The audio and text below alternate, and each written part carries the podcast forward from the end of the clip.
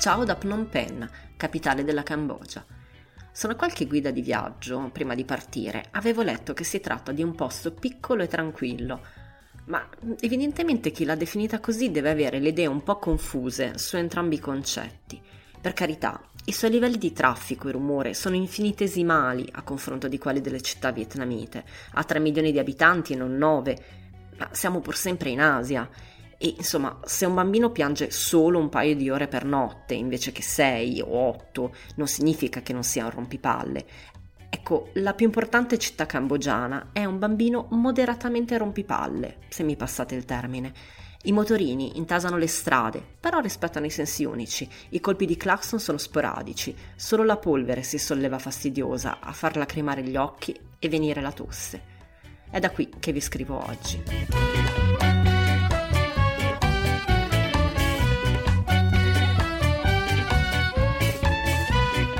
State ascoltando Saluti e Baci, il podcast che vi manda le cartoline dai luoghi più belli del mondo. A scriverle sono io, Federica Capozzi, giornalista di mestiere e viaggiatrice per passione.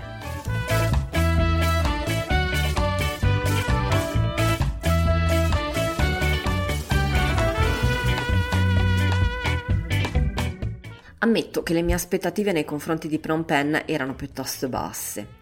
Io in città ci vivo, le città le amo ma quando viaggio in genere preferisco sperdermi nel verde o tra i monti, tra le foreste, oppure spalmarmi direttamente in spiaggia a guardare il mare. Phnom Penh però mi stupisce. Le vie attorno all'ostello dove alloggio pullulano di localini carini per turisti e di postacci khmer dove mangiare con due soldi e tanta soddisfazione. Gli stradoni del centro, attorno al monumento dell'indipendenza, sono ariosi, quasi europei, non fosse per gli ambulanti che mercanteggiano cose che da noi manco esistono. Il lungo fiume, che per inciso è il mitico Mekong, che qui si congiunge al Tonle Sap, è piacevole da passeggiare. Concludo che vivere qui, tutto sommato, non deve essere poi così male. Ma se Ho Chi Minh City mi aveva schiaffeggiato con le vestigia della guerra in Vietnam, con la memoria ancora viva del genocidio di 40 anni fa, Phnom Penh mi prende a calci in pancia e il dolore che mi provoca è di una violenza inaudita. Tra il 1975 e il 1979, Pol Pot, che Wikipedia definisce a ragione uno dei dittatori più spietati del Novecento, responsabile del genocidio di circa un milione e mezzo di persone, prese il potere con la sua armata rivoluzionaria, i Khmer Rossi. Inseguendo il sogno folle di una società egualitaria basata sull'agricoltura, svuotò le città, proibì l'istruzione, sterminò un terzo della popolazione e ridusse il resto alla fame e alla miseria. Se ne seppe poco allora, perché la Cambogia si chiuse a riccio, i giornalisti stranieri vennero banditi e tenuti alla larga. E anche oggi, ammettiamolo, non è che dalle nostre parti se ne sappia granché. Io poi nel 75 non ero neanche nata, quindi figurarsi.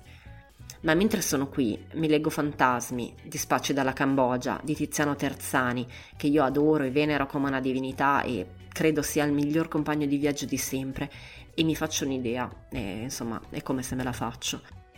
Dunque arrivare a Phnom Penh e visitare Chenek, l'ex campo di concentramento dove furono massacrate 20.000 persone in tre anni, oggi maggiore memoriale del genocidio del paese, e la prigione S21, dove gli innocenti venivano torturati in maniera orrenda, è forte, fortissimo, ma venire qui senza farlo non avrebbe il minimo senso. Ne esco scossa, triste per la cattiveria insita nel genere umano. Penso che negli anni Ottanta, quando io guardavo Bim Bum Bam, i miei coetanei cambogiani, quelli rimasti, sopravvissuti chissà come, crescevano orfani in una nazione di spettri che arrancava per ricominciare. Penso, come spesso mi capita quando esco dal mio paese, che sono una privilegiata nata dalla parte giusta del mondo. E sì, lo so, questa è una cartolina difficile da spedire e amara da leggere. Ma viaggiare è anche questo, aprire gli occhi e prendere coscienza. Saluti e baci. Avete ascoltato Saluti e Baci, un podcast felicemente autoprodotto. Ringrazio Giorgio Ghezzi per il suo aiuto prezioso. Mentre aspettate che il postino vi recapiti la prossima cartolina, leggetemi su www.ramonderan.com, il mio blog di viaggi e di persone, e seguite Montone, la nostra mascotte, su Instagram ram on the run, tutto separato da underscore.